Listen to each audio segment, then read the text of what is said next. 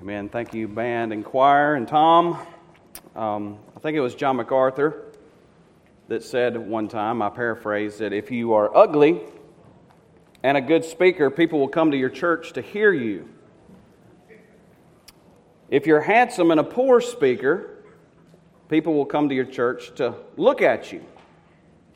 But if you're ugly and a poor speaker, you're in trouble as a preacher. I'm hoping this morning that I'm a good speaker because I know that I'm uglier than normal if that's possible. Some of you are looking at me going, Did Mandy finally, did she finally do it? And just pop in between that. She's, she's still holding firm. It wasn't her, it was another female. I encountered uh, accidentally a honeybee. It wasn't a, a woman. Uh, and she popped me right between the eyes. And I knew when she got me that this was going to be different. You know, it's one thing for them to go up your pants leg. They like that. They like to sneak up your pants leg and announce their presence about right here. And then you wonder how many's behind them. Had one down my shirt last week, got me on the chest. You didn't know about that. But when this one got me between the eyes, I knew there's only one thing that can happen. So I ran in as fast as I could and tried to squeeze the stinger and the venom out and put something on it and thought I had a measure of victory until two or three hours later. And here I am. And you know, a prideful person would just not have shown up this morning. They would have let, let somebody else preach. But I was like, you know what? Dying to yourself may even include me standing up here uglier than normal and you having to look at me. Now, we, we can both die to ourselves this morning as we turn to Luke chapter 18. But I just want to go ahead and get that out because some of you are probably wondering, what, what's the matter with him? I, I, will possibly put these on because, you know, puffy eyes kind of blurred my vision some. So you never know what might happen this morning. Luke chapter 18, we're going to be looking at verse 31, and we're going to look down through chapter 19 and verse 10. Remember when Luke wrote this gospel, he didn't put the chapters and the verses in there, he just wrote it. And we came back and put those chapters and verses in to make it easier to find uh, references. And we're going to look at Luke 18 31 down through 19 and verse 10, not because it's all one story, but because I think there is a common theme in these three separate incidents we're going to see in Luke's gospel this morning. First, we're going to see a conversation with his disciples along the road. Then, we're going to see a confrontation or an encounter with a blind man on the side of the road.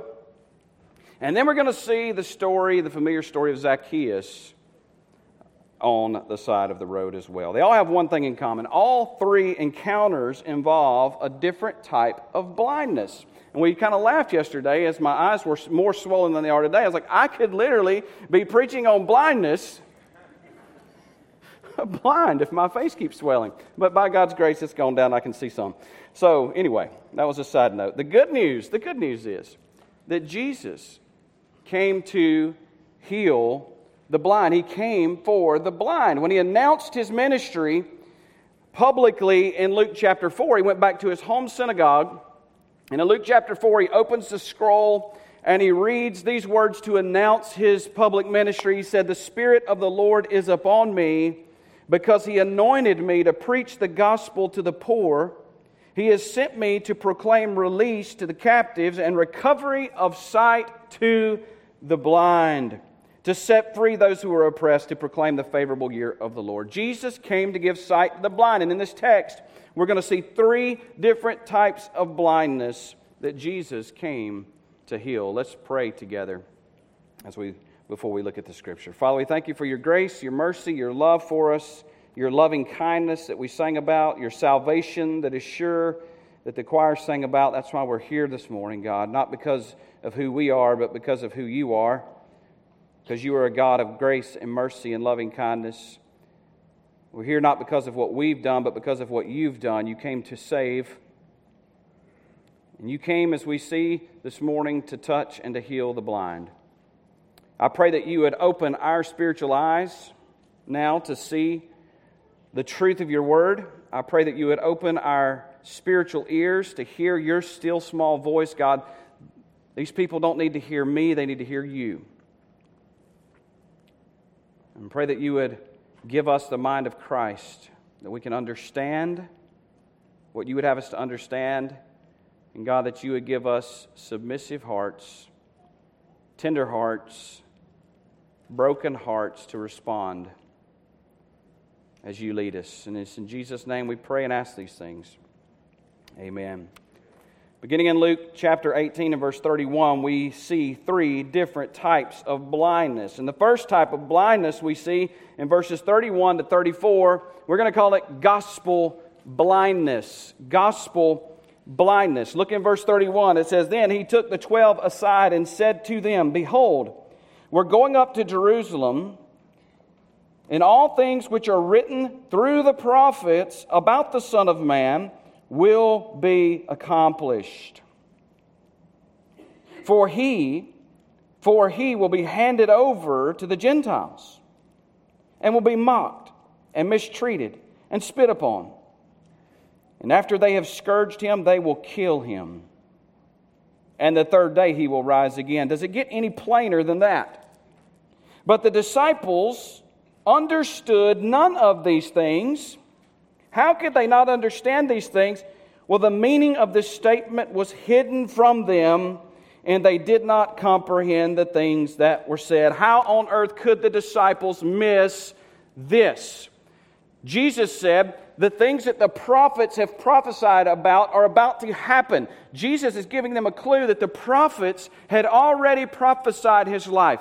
The prophets had already prophesied his death his burial, his resurrection. It's all in the Old Testament. Some scholars say that there are more than 350 prophecies in the Old Testament that point to the life, death, burial, resurrection of Jesus Christ, and yet they missed it. Not only did they have the prophets that they had had years before Jesus encountered them, but Jesus had been sowing seeds to prepare their hearts for this news that he just clearly gave them in Luke chapter 18.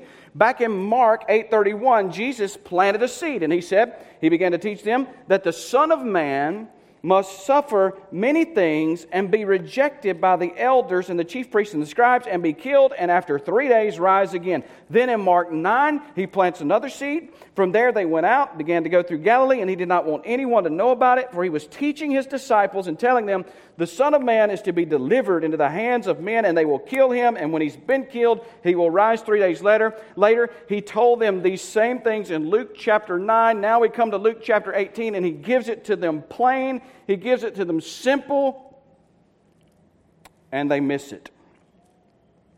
How can they miss what Jesus is saying when it's right in front of their face? Well, Luke tells us. He says the meaning of the statement was hidden from them, and they did not comprehend it. It was hidden from them. The meaning of this plain statement was hidden from them. They did not comprehend it. They were gospel blind. They could not see and understand the gospel with it right in front of their face. And we all, we all now this morning, or have been in the past, we've all been gospel blind as well. Because it takes a miracle for us to have sight.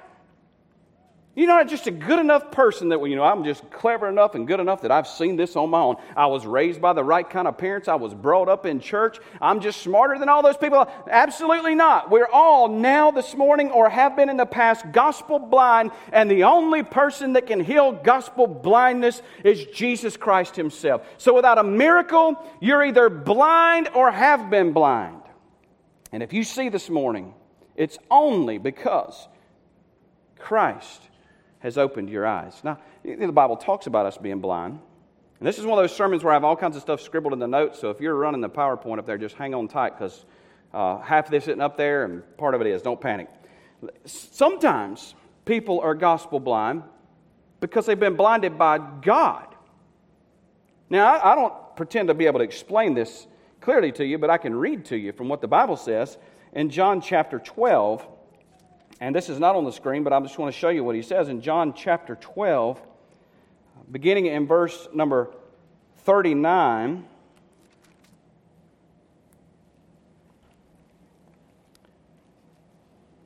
Jesus is speaking. Let's just back up to verse number 36, the latter part of verse 36. The second part of verse 36 of John 12 says, These things Jesus spoke, he went away and hid himself from them. But though he had performed so many signs before them, yet they were not believing in him. And in verse 38, this was to fulfill the word of Isaiah the prophet, which he spoke Lord, who has believed our report? And to whom has the arm of the Lord been revealed? For this reason, they could not believe. They could not believe.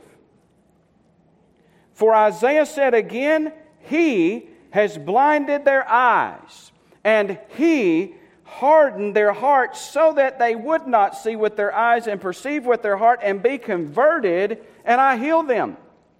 So there are times and instances and cases where God Himself has chosen to blind the eyes of people for His glory.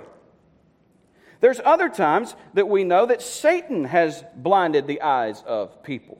This is in 2 Corinthians 4 3 and 4. Just listen, you'll recognize this, I think. Even if our gospel is veiled, it is veiled to those who are perishing, in whose case the God of this world has blinded the minds of the unbelieving. So, God sometimes blinds, Satan always tries to blind, but only God gives sight. Only God can drop those blinders off and open our eyes. In fact, when he knocked Paul to the ground or Saul to the ground on his way to Damascus and he calls him to himself, he appoints him in Acts 26, he appoints him to do what? In verse 18 of Acts 26, to open their eyes. To open their eyes. Their eyes are closed. And Paul has been sent to open their eyes so that they may turn from darkness to light. If your eyes are closed, if you're blind, you don't know darkness from light. It's all darkness. But when Paul came along to open their eyes, it gave them the ability and the desire to turn from darkness and to turn to light. From the dominion of Satan darkness to the dominion of God, that they may receive forgiveness of sins and an inheritance among those who are sanctified by faith in Him. 1 Peter 2 9 is this, salvation is described this way You are a chosen race, a royal priesthood, a holy nation, a people for God's own possession, so that you may proclaim the excellencies of Him who called you out of darkness and into His what? Marvelous light until the light of the world opens your gospel blind eyes, you will not be able to see the holiness of God. You will not be able to see your sinful state, and you will not see the glories of the gospel. These disciples are suffering from a case of gospel blindness. That's not the only kind of blindness we see in Luke chapter 18. If we look in verses 35 to 43, we see that there was physical blindness physical blindness. In verse 35, as Jesus was approaching Jericho, a blind man was sitting by the road begging. Now, hearing a crowd going by, he began to inquire what this was. They told him that Jesus of Nazareth was passing by, and he called out, saying, Jesus, son of David, have mercy on me. Those who led the way were sternly telling him to be quiet. But he kept crying out all the more, Son of David, have mercy on me. And Jesus stopped and commanded that he be brought to him. And when he came near, he questioned him, What do you want me to do for you? And he said, Lord, I want to regain my sight. And Jesus said to him, Receive your sight. Your faith has made you well. Immediately he regained his sight and began following him, glorifying God. And when all the people saw it, they gave praise to God. It seems normal for Jesus to heal the blind to us because most of us are familiar with the Gospels, we're familiar with the stories. We miss something because we do not recognize and realize some of the nuances of this culture.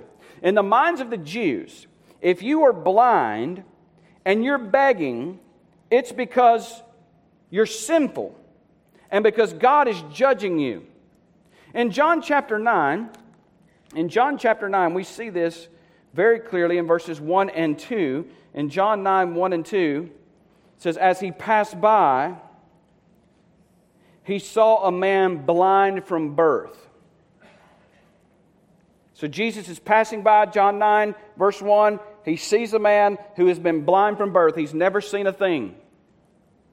And verse 2 his disciples asked him, his well meaning Jewish disciples ask him, Rabbi, who sinned? Do you see the assumption?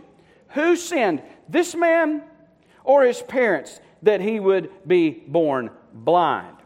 Obviously, if this guy's blind, he did something to deserve it. Obviously, if this man is blind and he was born blind, his parents did something to deserve it. What was it that they did, Jesus, that would have caused this man to be born blind? So it's the same scenario here in Luke chapter 18. They pass by this blind beggar and he starts crying out for Jesus, and the assumption of everyone is be quiet. Jesus doesn't have time for the likes of you. You sinner, his judgment is resting upon you. It's no wonder the crowds are trying to shut him up. Yet Jesus stops for this man. Aren't you glad Jesus stops for blind beggars? Aren't you glad Jesus stops for people who are under judgment for their sin?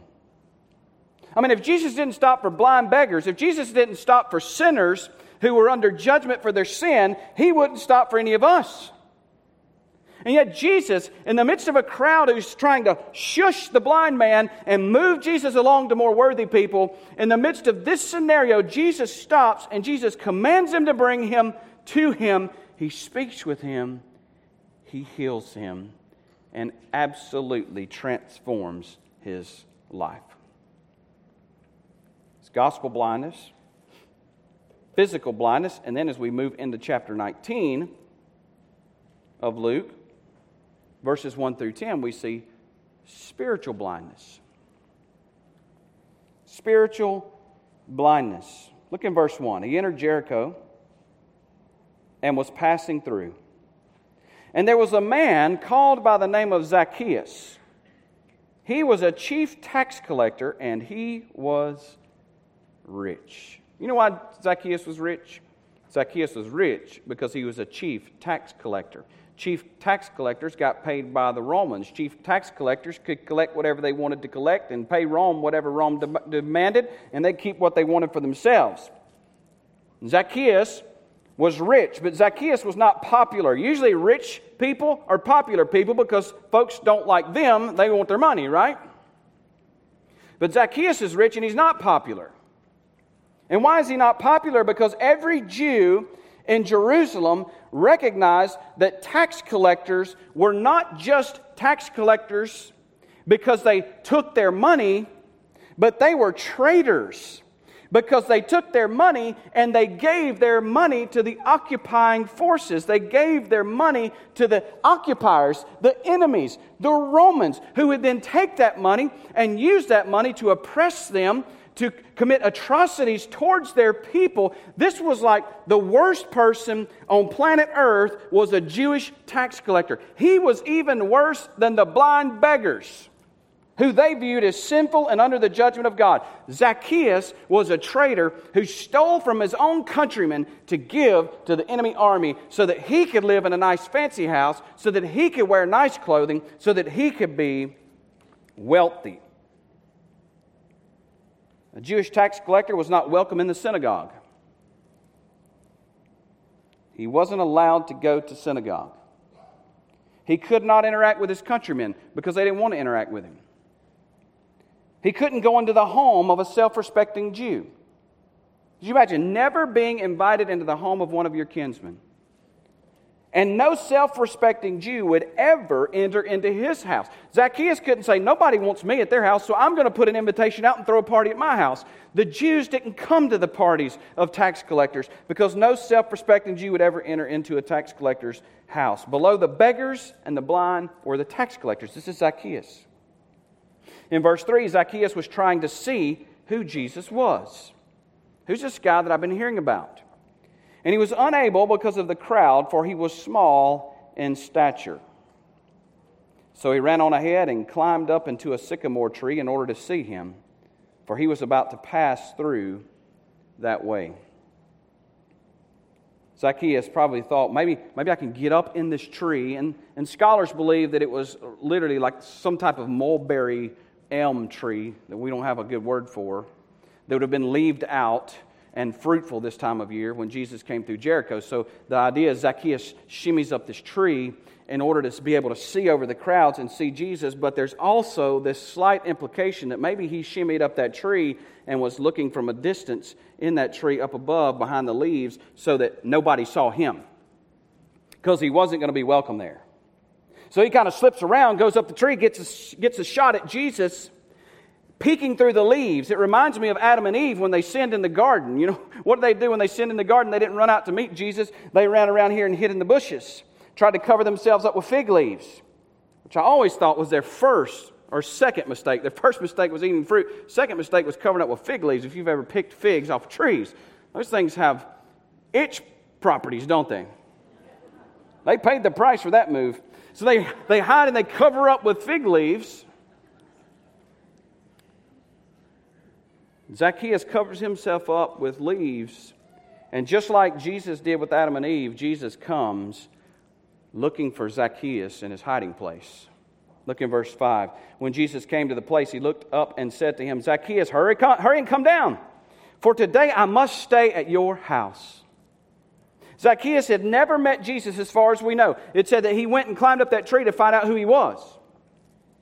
Jesus knew where Zacchaeus was at. He made eye contact with him. He called him by name and he invited himself into, of all places, Zacchaeus' house.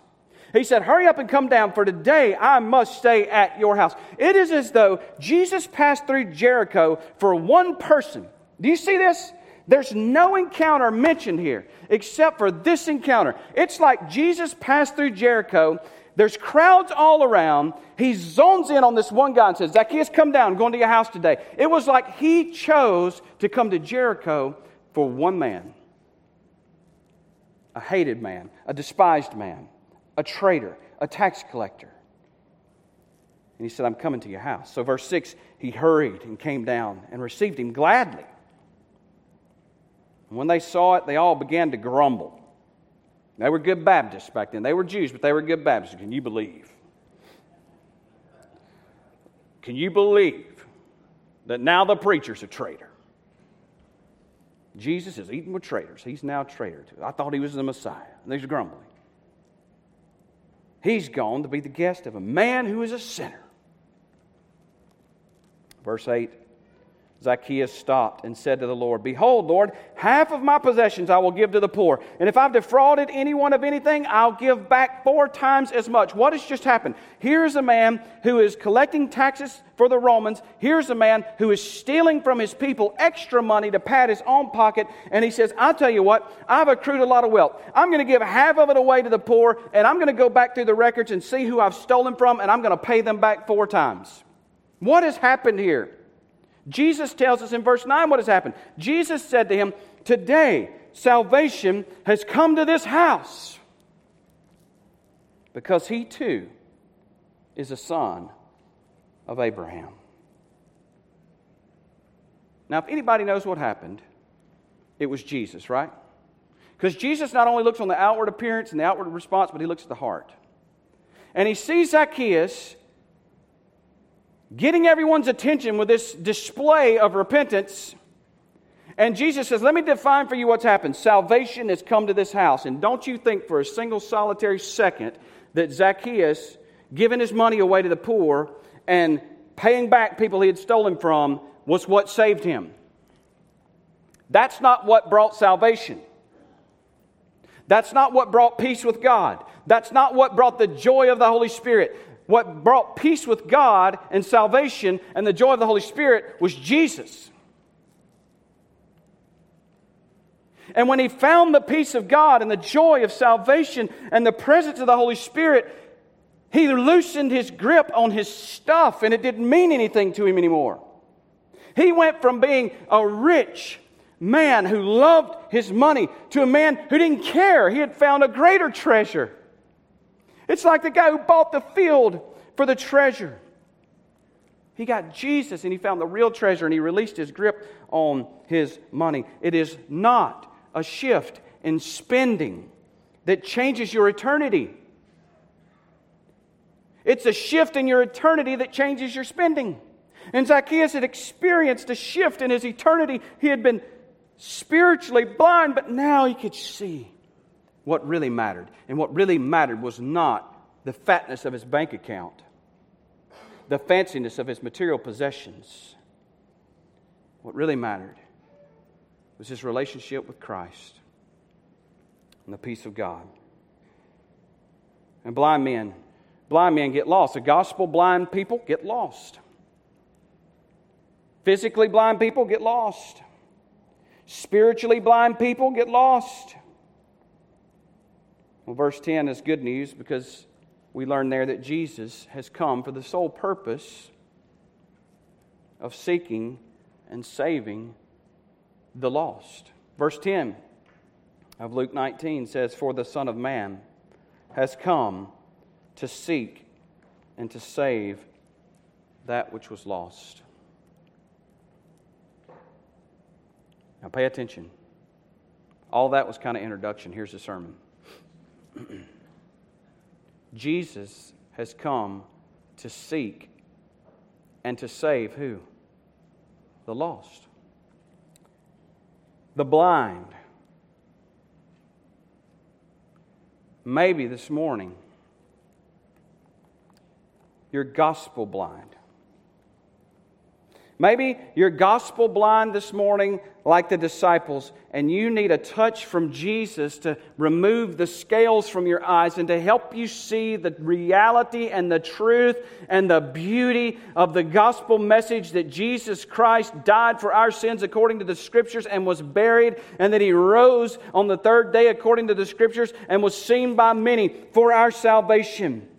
You've been to church. Maybe you grew up in church. Maybe you've heard the sermon Sunday after Sunday after Sunday, but you have never, never been able to see clearly. You've never been able to understand the gospel clearly. You've heard it over and over, and you, yeah, I believe it. I've always believed it, I think but you just don't get it. Maybe you've tried to understand to an extent. Maybe you've tried to respond in some way. I did what the preacher told me to do. I repeated the prayer. I raised my hand. I came forward and waved at everybody. I got myself wet in the baptistry. I try to come to church. I try to read my Bible. I try to pray. I try to give. I try, I try, I try, but I just don't have the relationship with Christ that I perceive is real in the scriptures.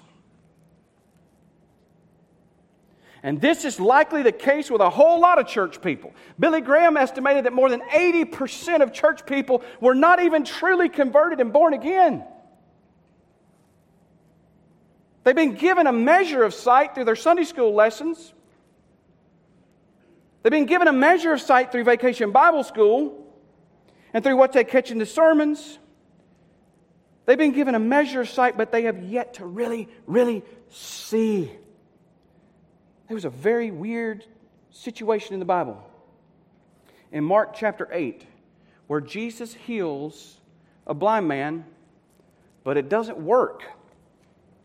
I'm like, when does Jesus not work? You know, it's like Jesus will walk by and say, Be healed, and he's healed. Jesus says, Get up, and they get up. And in this case, Jesus goes to heal a blind man, and it doesn't work. Now, do you think Jesus was incapable? Oops, I must have messed up my potion. No. Must have mixed, mixed up the prescription. No. Jesus could have healed this blind man however he chose, but he, he didn't quite do it all the way. I think it's for us who might be gospel blind this morning. Listen to what happens here in Mark chapter 8, 22 to 26. They came to Bethsaida. They brought a blind man to Jesus and implored him to touch him.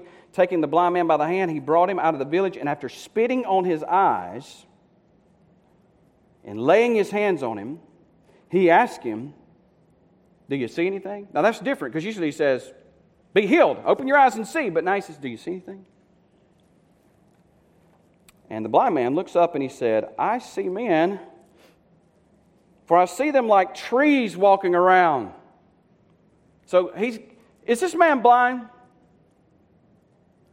He sees something, and if you see something, you're not blind, right? But can he see? Well, I mean, if just everybody looks like trees walking around, no. Are you with me? So is he blind? No. Can he see? No. He's been touched by Jesus.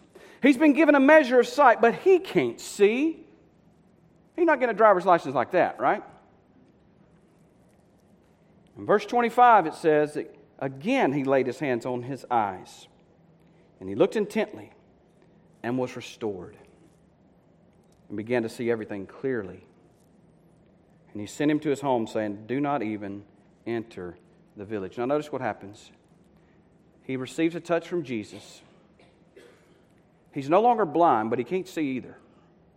Some of you may have received a touch of grace from Jesus. Thank God your parents brought you up in church. Thank God you were brought to Sunday school. Thank God you came to vacation Bible school. Thank God that you've been brought into the house, uh, to this house to hear the message Sunday after Sunday after Sunday. Uh, but it's only been a touch. You, you may not be completely blind, but you know, you know, right now, you know he's talking about me. You may be eight or you may be 80, but you know, I just can't see. Well, Jesus doesn't just leave us, guy. Well, it's too bad, you know, you're just going you're to be half blind, half be able to see. I'm sorry. No, what does Jesus do? He touches him again. He touches him again. And then what does it say the man did? He looked intently. He looked intently and he was restored. Some of you, are gospel blind this morning. You can see, you've heard it, you understand, you've tried to respond in some way, but you know deep down in your heart you've never really seen it, you've never really believed it, you've never really embraced it, you've never really been transformed by it. You just kind of see men walking as trees when it comes to spiritual things. Well, I want you to know Jesus can touch you this morning, and if you will look intently, if you will look intently into the gospel message, you can see clearly. Jesus heals gospel blindness. Maybe you're physically blind. I wrestled with this one. I was like, what? Have a healing service? You know, physically blind? Come on up. Jesus will heal you this morning. How do you apply that one? Maybe you are physically blind. You're here and you're, or you're watching online and you're like, yeah, I'm blind. What you got to say to me, preacher? You maybe you wonder why why has Jesus not healed me physically? I've prayed. And I'm not Jesus, so I can't answer that for you, but maybe we can see a clue. Remember in John 9 when the disciples said, Who sinned this man or his parents? That he was born blind? Well, if you will read on in verse 3, Jesus answered and he says, It was neither that this man sinned nor his parents, but it was so that the works of God might be displayed in him. This man was born blind simply for the, for the opportunity for Jesus to display his glory. So maybe you're blind. Maybe you're watching and you're or listening and you're blind and you think, why has Jesus not healed me? Well, first thing you need to understand is you're not blind because you're a sinner. Because you've done something to deserve to be blind. It's just a product of sin, which happened in the Garden of Eden when Adam sinned, and, and then came death, then came pain, then came sickness, then came sorrow, then came destruction. It's, it's a product of sin, but it may not be directly linked to your sin. So, why would you be blind? And, and why would Jesus choose not to heal you? For the same reason he would choose to heal. Somehow, to bring himself glory and to magnify himself. You say, well, that doesn't make any sense to me. Well, just think about this. There was a man who likely had 20 20 vision on his way to Damascus, and Jesus put him on his face and blinded him. And you know what Saul saw in his blindness? He saw the face of Jesus Christ, and he didn't see anything else for three days. But the face of Jesus was burned in his mind. And then a man comes and the scales fall off of Paul's eyes and he's able to see, but we even get clues throughout his writings that he never saw well again. Physically. But he saw spiritually, did he not? Fanny Crosby, who wrote many, many hymns in our hymn book, said this. She was blind, and she said, If I had a choice, I would still choose to remain blind, for when I die, the first face I will ever see will be the face of my blessed Savior. Listen, could it be that Jesus wants his face to be the first you see? Could it be that he has positioned you in a place where the things of this earth are truly dim in the light of his glory and grace? And there are, there are some things worse than blindness. And I don't say that tritely or without compassion on people who are blind, but there are some things that are worse than blindness, and that is not seeing the face of Jesus. 2020 vision, but never seeing Jesus is much worse than complete physical blindness and yet seeing Christ. In fact, in Matthew chapter 5, Jesus says these words in verse 29 If your right eye causes you to stumble, tear it out and throw it from you, for it is better for you to lose one of the parts of your body than for your whole body to be thrown into hell. Jesus just said, You'd be better off to rip both your eyes out and go around blind than to go to hell. Maybe God, and His sovereign plan, wants His face to be the face that you see. Maybe, maybe you're spiritually blind. Maybe this morning you're like Zacchaeus. You came in here, you slipped in the back. I'm not filling out one of those visitor cards. I'll come in right as the service is starting. I'll slip into the back. To lay low, hide in the bushes, get out of here as soon as he says amen, if he ever says amen. You're like a Zacchaeus sitting here in the trees, and you're curious enough to be here, and you're looking through the leaves at Jesus, and maybe you've been hiding your sin. Maybe you've been hiding your shame. And I pray this morning that you have caught a glimpse of Jesus as he passes this way. I pray that as he passes this way, he looks your way and he calls your name today. That he came to First Baptist Tullahoma for you today. And that he calls your name today. And that salvation comes to your house today. Listen, he's already done it. He came to this earth stepped out of the glories of heaven, not counting equality with God the Father a thing to be grasped or to be held on to, but he humbled himself, born of a virgin in a manger, to live a sinless, spotless, perfect, obedient life in your place, and to be obedient to the point of death, even death on a cross in your place. To pay the penalty for your sin to shed his blood to cleanse you from all your sin. And he rose from the dead on Sunday morning. God the Father, approving of his sacrifice, he rose from the grave. He conquered death, conquered hell, conquered the grave, ascended into heaven, and is at the right hand of the Father now, and has been given a name that is above every name, so that at his name every knee will bow and every tongue will confess that Jesus Christ is Lord to the glory of God the Father. There is nothing more He can do for you this morning than has already been done. He gave His life to give you peace with God. Spiritually blind people who need to have the scales ripped off of their, the eyes of their heart to see the wonders and the beauty and the glory of the gospel and the face of Jesus Christ. Would you bow?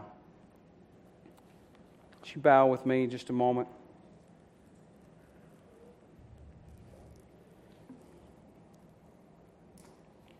I want us to pray together. Listen for what the Holy Spirit may be saying to you this morning what He may be showing you this morning. Andy's going to be over here to my left. He's going to be there to pray with you. Michael's going to be over here to my right in, in just one second. They'll be here. And as, the, as Miss Lisa begins to play, if you need someone to pray with you, if you need to talk with anyone, just come up, take them by the hand. They'll be glad to talk with you, they'll be glad to pray with you. Now is the time. Today is the day of salvation. No need to procrastinate. Maybe you right now need to pray. You, you believe you are gospel blind. Maybe you grew up in church. Maybe you see, but you don't see clearly. Pray now that God would give you an understanding. Pray that God would give you a love of and a passion for the gospel. Pray for those around you, for the scales to come off of their eyes, for them to see clearly, for them to find peace with God, assurance with God.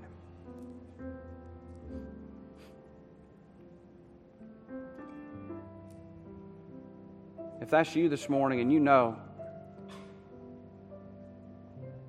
I may have experienced the common grace of Christ, but I haven't really experienced the power of Christ to transform my life.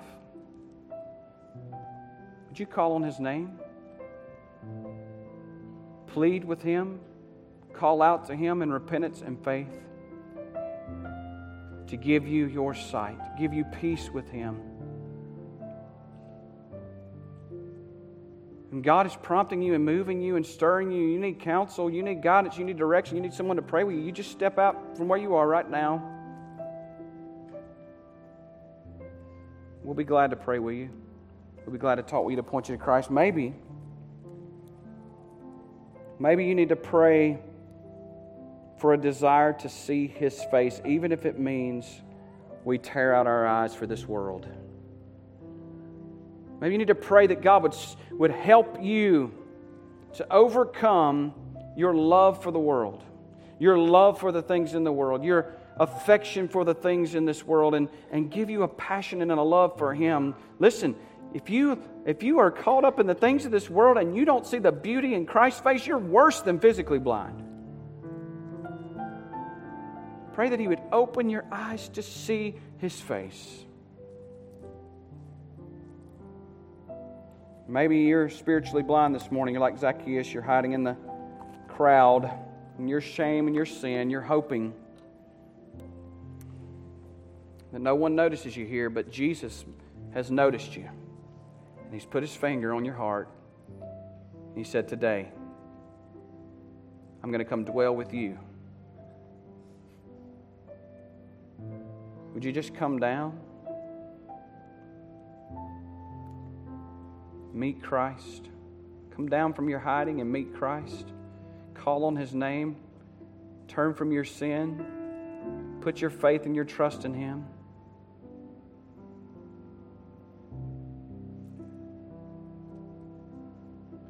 Father God, we thank you for your grace. We thank you for your mercy. We thank you for the gospel. And that you have the power to remove the scales from our eyes.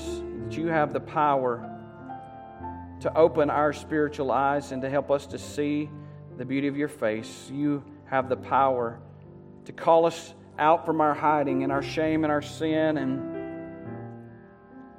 give us the joy of salvation. I pray, whatever type of blindness we may be suffering from this morning, that you would heal us. You came to give sight to the blind and to set the captives free. We pray that you've done that this morning. We'll give you praise for it all in Christ's name. Amen.